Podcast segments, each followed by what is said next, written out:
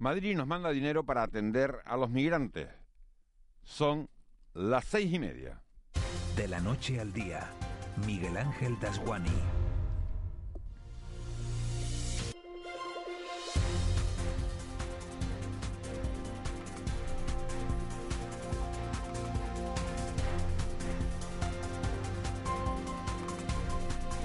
¿Qué tal? Muy buenos días. Canarias se levanta hoy con una noticia que no sabemos bien si es buena o si es mala. El Consejo de Ministros decidió aprobar ayer dos partidas por importe de 16 millones de euros que mandará a las islas para que atendamos en condiciones a los migrantes que llegan a nuestras costas. La noticia es buena en apariencia porque las casetas de campaña montadas en Barraco Seco y en las raíces dejan mucho que desear, porque las ONG han denunciado falta de comida y vertidos de agua fecales y buena porque todo lo que sea ayuda humanitaria con carácter finalista, y esta lo es, permitirá ofrecer una atención digna a quienes lo han dejado todo atrás buscando una vida mejor. Cuando digo que no sabemos si la noticia es buena o es mala, es porque la ayuda no vale la pena siempre y cuando no sea a cambio de dejar sin edie a los migrantes aquí, que es lo que parece. Ángel Víctor Torres advirtió ayer al gobierno de España en el Parlamento que si eso es así, nos vamos a revirar. En las tres horas de radio que tenemos por delante hablaremos de toda esta situación con tres diputados de tres partidos distintos y les ofreceremos las últimas cifras sobre los contagios de COVID-19 en nuestro archipiélago, justo cuando nos encontramos en los días previos al carnaval. La parte sanitaria, la de la pandemia, la trataremos con José Gilberto Moreno, experto de la Organización Mundial de la Salud en coronavirus y a la vez director del Museo Elder en Las Palmas de Gran Canaria. Gran Canaria sigue siendo, por cierto, la isla que más alta tasa de contagios presenta. La parte lúdica, la del carnaval, la vamos a tratar con los dos concejales de fiestas de los ayuntamientos de Santa Cruz de Tenerife y Las Palmas de Gran Canaria para que nos cuenten en qué podemos participar este año sin temor a contagiarnos, sin poner en riesgo la salud de nadie. Después del boletín de las nueve pondremos sobre la mesa un tema de salud que desata tanta curiosidad como preocupación. Hablamos del ayuno intermitente, una moda sobre la que vamos a hablar con la nutricionista Laura Botella. Sobre las 9 y cuarto, 9 y 20, repaso la actualidad en clave de humor con Raúl García, Marita y Roque. A ver con qué nos sorprenden hoy. Tres horas de radio en directo, con los ojos muy puestos en la actualidad, para pasar de la noche al día. Empezamos. De la noche al día, Miguel Ángel Dasguani. 6 y 32, repasamos las noticias que marcan la crónica de este miércoles 10 de febrero. Caja 7 te ofrece los titulares del día.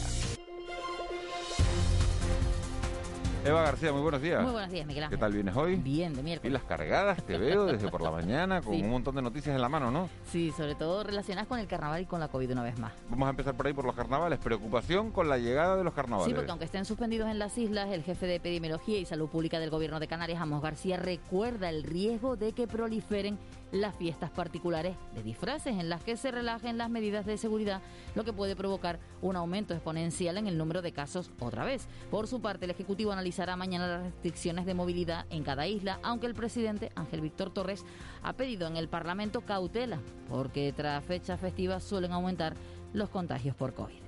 Pues sí, me veía acojonado, evidentemente. Que seamos conscientes que lo mejor que podemos hacer este carnaval, estos carnavales, es estar tranquilos, estar sosegados y sobre todo estar creando el terreno adecuado para que los carnavales del 2022 sean los que realmente ya nos permitan volver a sentirnos a gusto.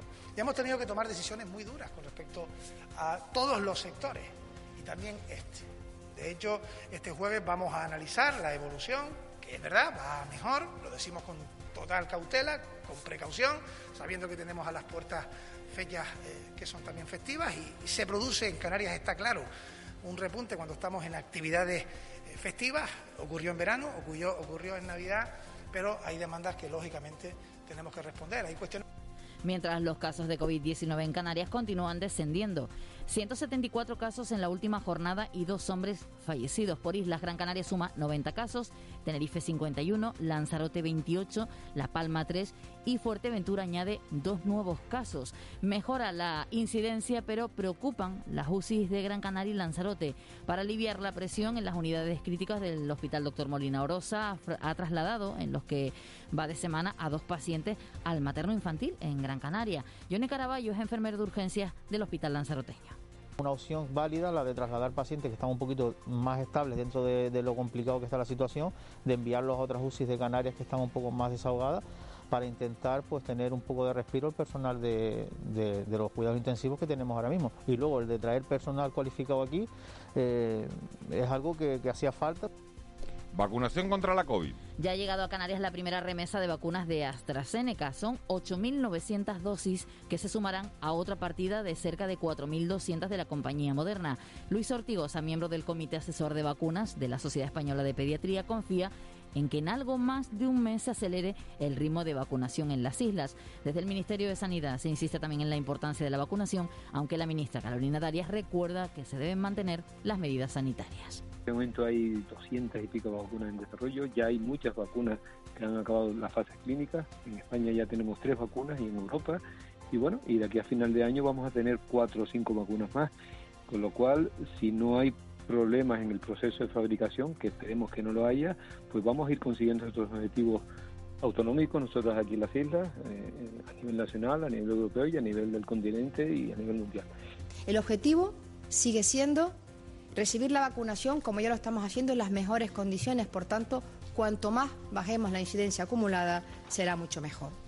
Sabemos que los contagios iniciales se transforman a lo largo de un tiempo en porcentajes de hospitalizaciones y posteriormente en ocupación de camas de UCI. Del mismo modo que sabemos que las medidas para combatir, para combatir el virus, basadas en la reducción de la movilidad y también de los contactos, necesitan también tiempo, hemos dicho, medidas contundentes, medidas restrictivas y medidas que se mantengan en el tiempo.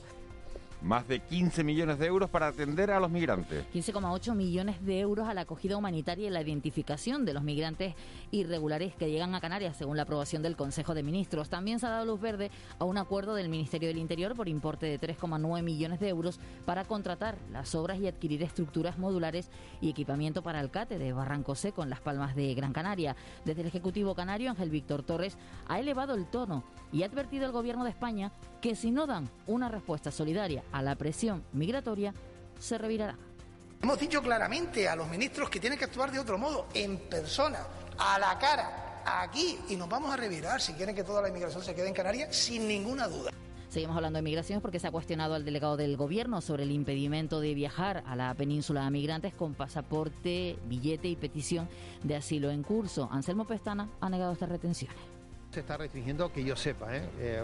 volveré a preguntar si usted me dice eso. Los migrantes que llegan a Canarias en muchos casos tienen ya la orden de expulsión, ejecutiva en cualquier momento.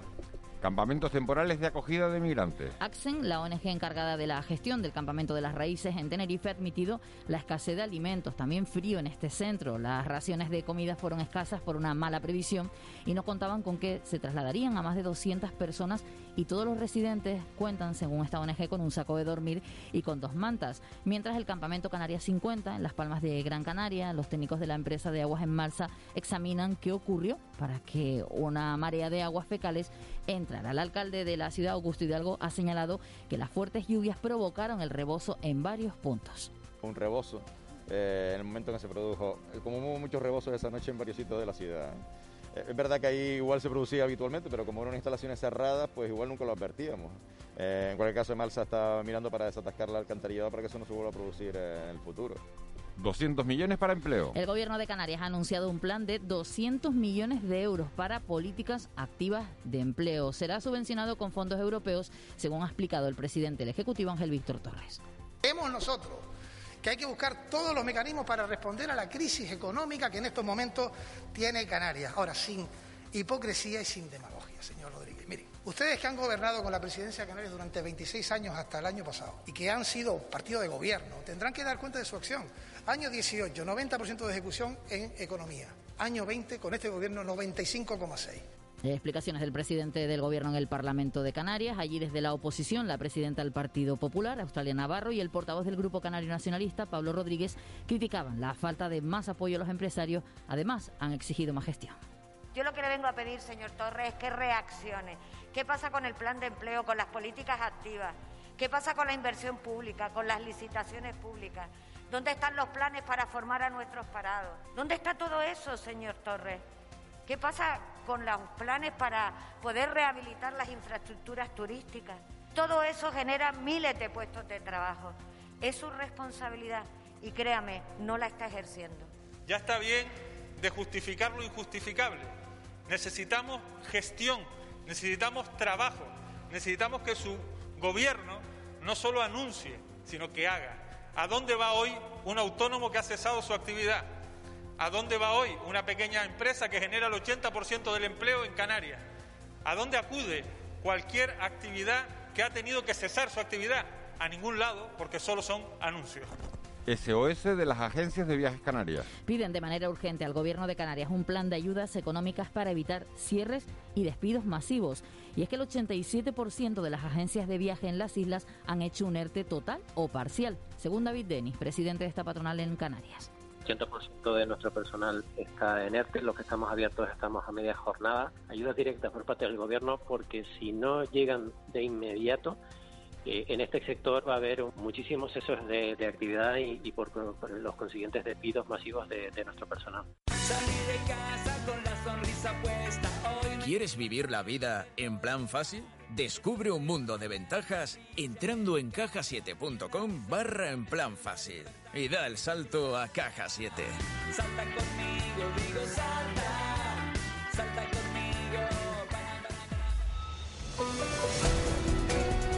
6.41, vamos ya con los deportes. Esta tarde, derby de voleibol femenino entre el Aris de Tenerife y el Zaire de Gran Canaria en fútbol. Partido de las semifinales de la Copa del Rey, Sevilla-Barça.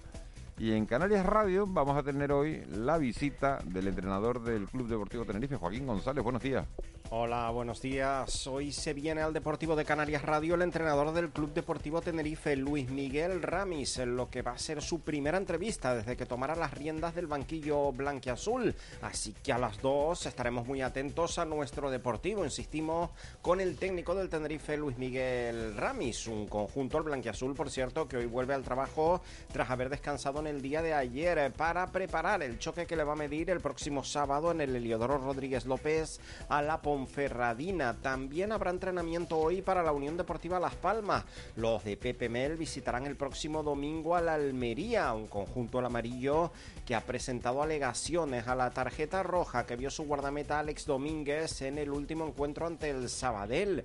Además, y para cerrar con el mundo del fútbol, hoy arrancan las semifinales de la Copa del Rey y lo hacen con el choque que medirán el Sánchez Pijuán a partir de las 8 al Sevilla frente al Fútbol Club Barcelona. Baloncesto, el Lenovo Tenerife, el Canarias, viajará hoy a Madrid, donde mañana debutará en la Copa del Rey, midiéndose al Burgos en los cuartos de final. Un conjunto, el Aurinegro, que veía como ayer su jugador Fran Guerra era convocado por la selección española para la última ventana de clasificación para el Eurobásquet 2022, que se disputará los días 19 y 21 en Polonia. El pívot gran canario se mostraba enormemente satisfecho por esta convocatoria. Una grandísima ilusión, ¿no?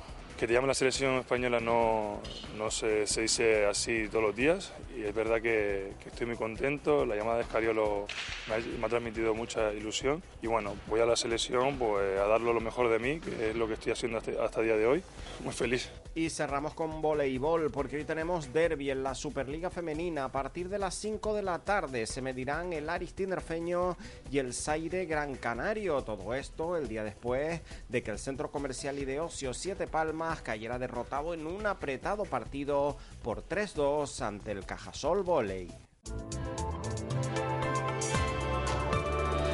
6, 43, 44 ya. Eva García, ¿qué tiempo nos vamos a encontrar en la calle? ¿Qué te has encontrado cuando has llegado a, Canarias Radio, a los estudios? Fresquito porque venimos muy temprano, ¿no? Y además yo creo que es la, nota durante los últimos días, fresquito tempranito, fresquito también por la tarde-noche y a mediodía pega un sol de ese picón, por lo menos en algunos puntos donde yo me muevo, pega un sol de esos picón que dan ganas de ir a la playa, pero luego yo me imagino, no he ido, pero me imagino que el agua no tiene que estar no, fresquita, ¿no? Está buena, ¿no? Para despertar. No sé, tampoco he ido a la playa yo entre semanas. Hay gente que va muy tempranito a la playa, da igual la época del año, ¿no? Bueno, pues hoy de momento lo que se van a encontrar son intervalos nubosos que van a evolucionar a cielos cubiertos ya por la tarde. Predominarán este miércoles en Canarias donde podría registrarse lluvias débiles y un ligero descenso de nuevo de las temperaturas, eso sí, en el interior de las islas, ya que estábamos hablando de la costa. En el mar, Para los que vayan a la playa habrá mar norte o noroeste de 2 a 4, amainando de 1 a 3 ya en la madrugada. En costa este variable de 1 a 3, rizada marejadilla y mar de fondo del norte o noroeste de 1 a 2 metros.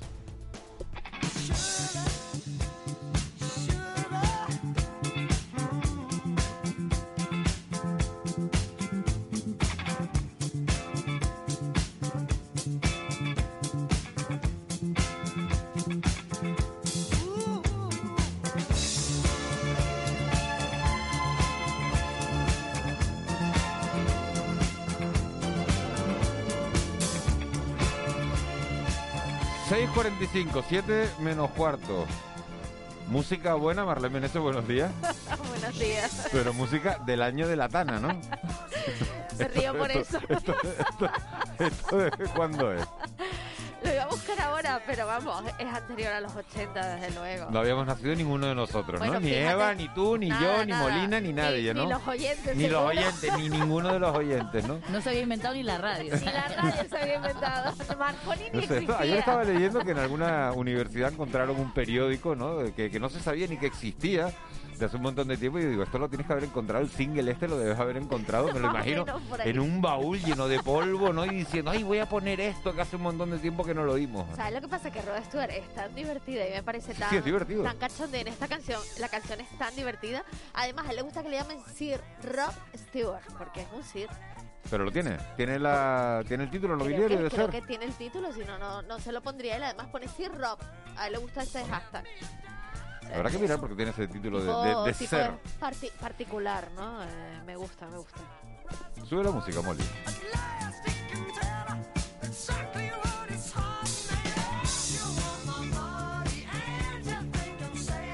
A ver, ahora vamos a aclarar ese dato que me acaba de, de dar Molina. Dice que tiene el récord de afluencia a un concierto con 3 millones y medio de personas. Pero Molina, tú has contado bien cómo metes 3 millones y medio. ¿Dónde? En Copacabana, imagínate esta canción Playa en Copacabana. de Copacabana, en Brasil. Y efectivamente en 2016, 11 de octubre, se le daba el título de, de Sir por parte del príncipe William.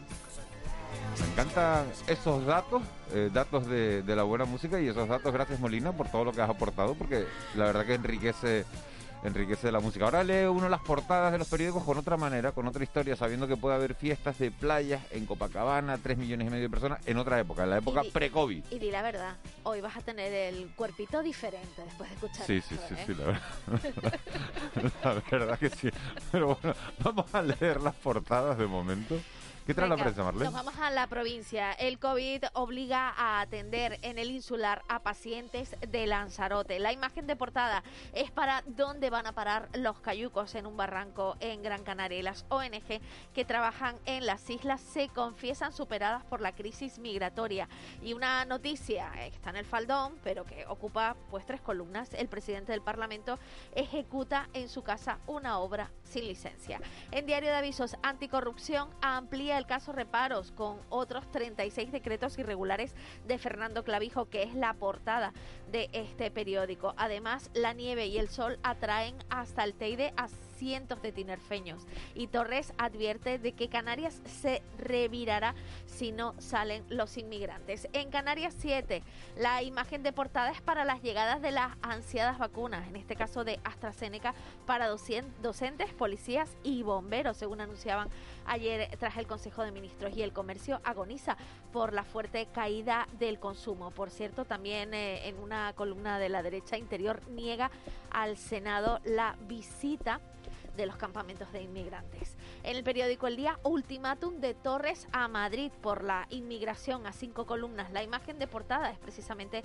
para esa obra sin licencia que Gustavo Matos, presidente del Parlamento, ejecutó en su casa de La Laguna y el Hospital Universitario de Canarias convierte en celadores a limpiadores y ordenanzas. La prensa canaria que viene así con esa declaración que hacía Ángel Víctor Torres en una respuesta a la diputada de Ciudadanos, Avidina Espino, ayer en el Parlamento, que le preguntaba por bueno por la situación de Madrid, de qué opina Madrid de la política migratoria, y Ángel Víctor Torres, el presidente de Canarias, le decía que no se van a estar quietos y que Canarias se va a revirar en el hipotético caso, o en el caso ya no tan hipotético parece, de que Madrid decida dejar sin edie a los migrantes aquí, que vamos a ver qué hace. Luc André Diouf, que, está, que es diputado por Las Palmas en el Congreso, viene el viernes a desayunar y nos va a dar algunas pistas sobre por dónde puede ir esa, esa política migratoria. Aunque, claro, que todo esto coincida con que te mandan 15 millones el Consejo de Ministros para atención humanitaria, pues bueno, da un poquito que, pensar, por lo menos para pararse a pensar. Vamos con la prensa nacional. En el periódico El Mundo, Iglesias es una caricatura que no mide ni su propio personaje.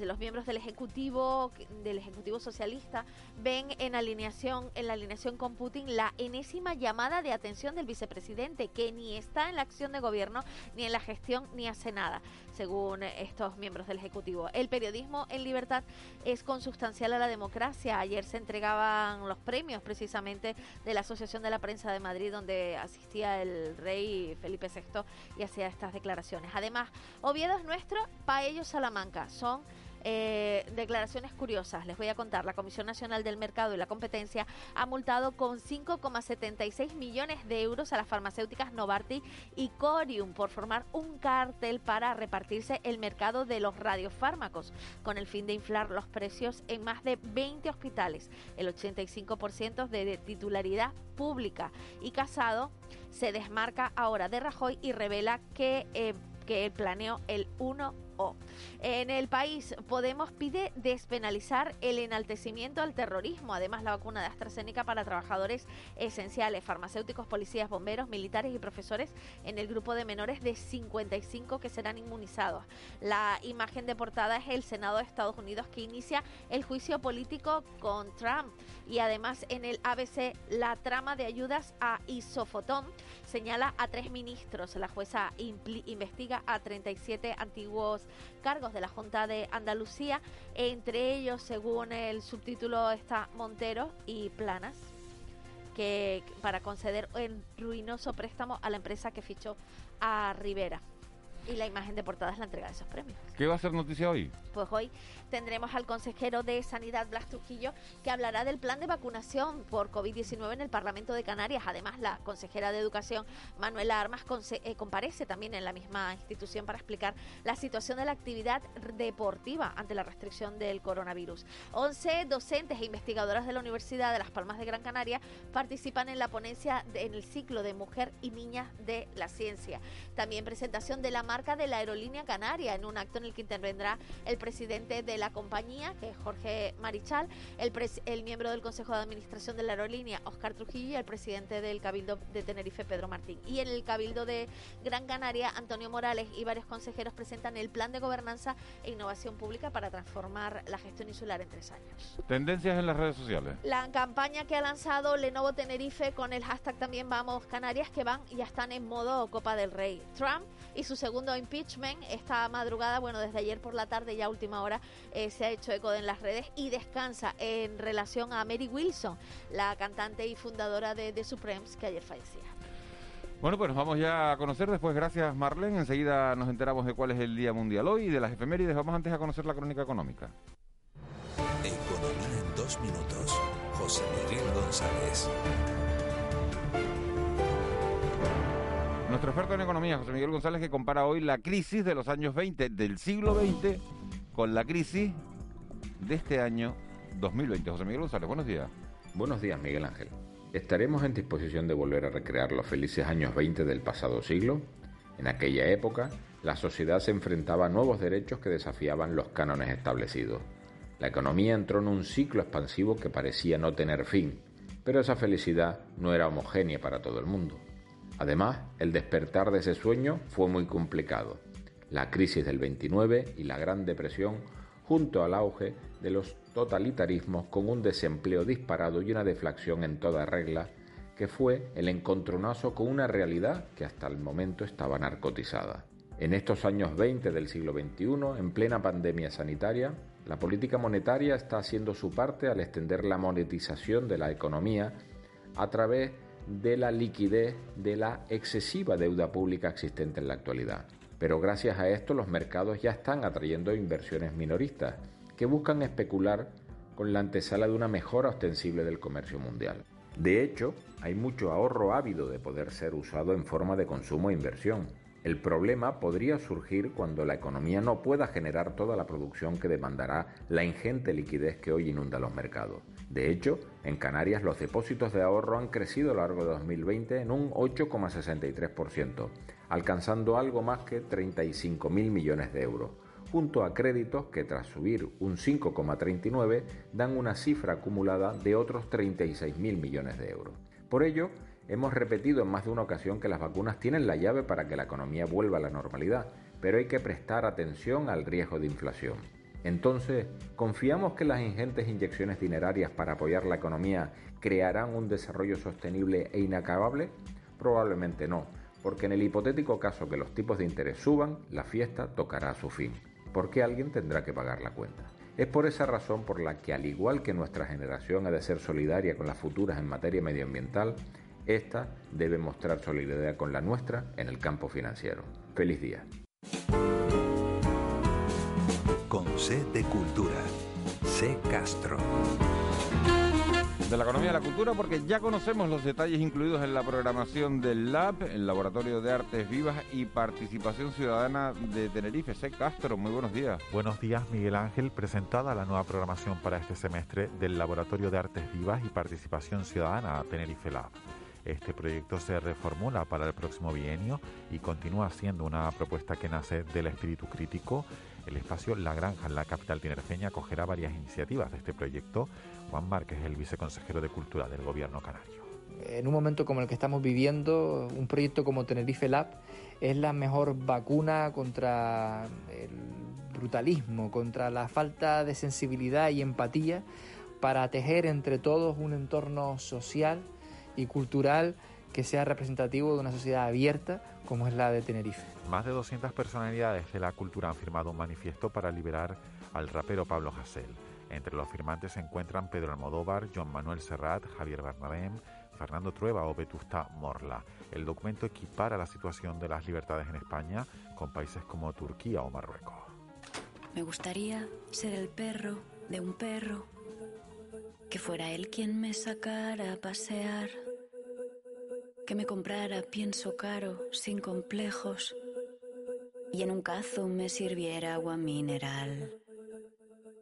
Y en último apunte, David Trueba rueda La Sagrada Familia, una serie documental sobre los Puyol. El documental incorpora entrevistas a colaboradores cercanos al clan Puyol Ferrusola y será la primera producción original de la plataforma Discovery en España. Tendrá cuatro episodios de una hora de duración y podrá verse esta primavera.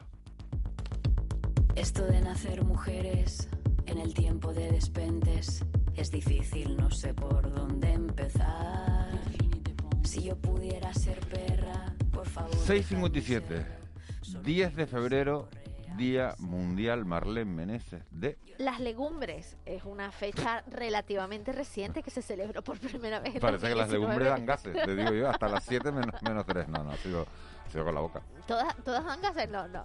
Algunas dicen que dan. Es que yo creo que lo Vamos, celebré bueno, vamos a ayer. hablar de cosas serias, sí, sí, sí, sí, sí, se- Bueno, según la, eh, las Naciones Unidas y su organismo dedicado a la alimentación y agricultura, lo que quieren es promover el consumo de las legumbres, además un alimento realmente proteico y económico. Granos como las arvejas, las judías, las lentejas, los garbanzos, eh, leguminosas que al final han, han cobrado un gran protagonismo en nuestra dieta. Yo he descubierto ahora los edamame, Eso está buenísimo. son como unas vallas que... está- y que- saladas, y saladas así que te los comes las como pones en agua hirviendo, Bueno, pones, bueno, a, pones a hervir el agua, pones Cosa 5 rica. minutos los edamames ahí y un poquito de sal por rica. encima, buenísimo. Efeméride. En 1886 se suprimía por, por, por reglamento las milicias de Canarias instancias del general Valeriano Weyler. En 1918, a la entrada del puerto de la Luz de las Palmas, en Gran Canaria, de Gran Canaria, son desembarcados los náufragos del buque español Sebastián, hundido por un submarino alemán al llegar, al llevar un cargamento de, guerra. El hidroavión Plus Ultra en 1926 llegaba a Buenos Aires tras haber amenizado el día 22 de enero de ese mismo año en el puerto de La Luz y de Las Palmas. Fue el primer, eh, la primera travesía del Atlántico de un vuelo. Y también eh, tenemos que hablar de un vuelo que, eh, que fletaba Elder Dempster y llegaba al aeropuerto de los Rodeos a las 10 y media de la mañana. Un bimotor con 11 pasajeros a bordo, lo que suponía el primer vuelo entre Londres y Tenerife. Y también hoy mm, recordamos a Felo Monzón que nos dejaba en el año 1989. Y tal día como hoy también nacía Roberta Flack, que es la que escuchamos de fondo. Me encanta esta canción.